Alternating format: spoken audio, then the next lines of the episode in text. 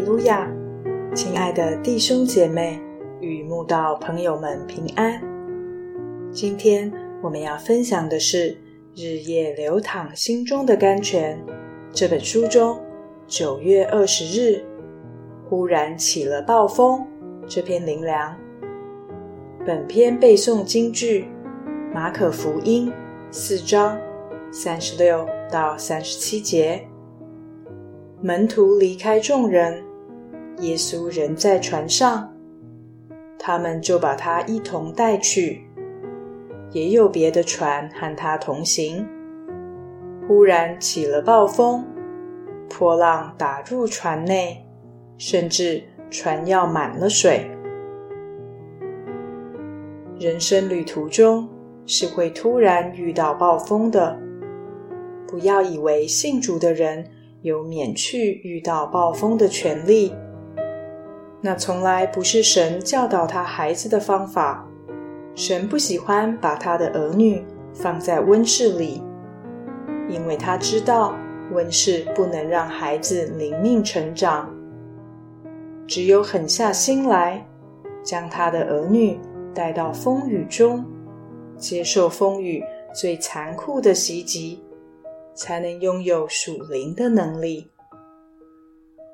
你看，纵使主耶稣与门徒同在船上，神都没有让他们免去遇到暴风的考验。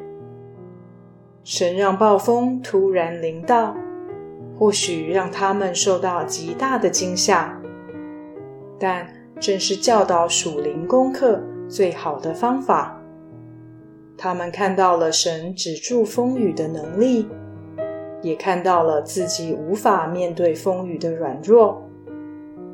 这对他们认识神的全能有极大的帮助，也更加添将来面对失去救主依然信靠刚强的能力。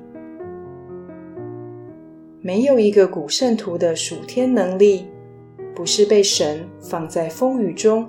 熬炼而成的，他们曾经就像神栽在大自然中的棵棵小树，历经多少强风烈雨的无情打击，才得以长成根深干高的参天大树。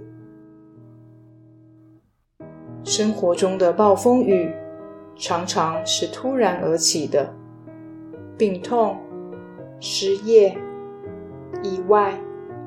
困难、失败、误解等忽然临到时，真是让人措手不及，难以面对。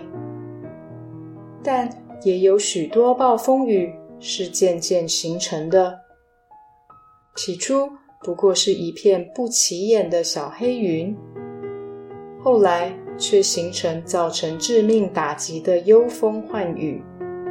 带给我们极大的痛苦与威胁，但不管如何，这些暴风雨都是神许可的，要为我们在试炼中得造就。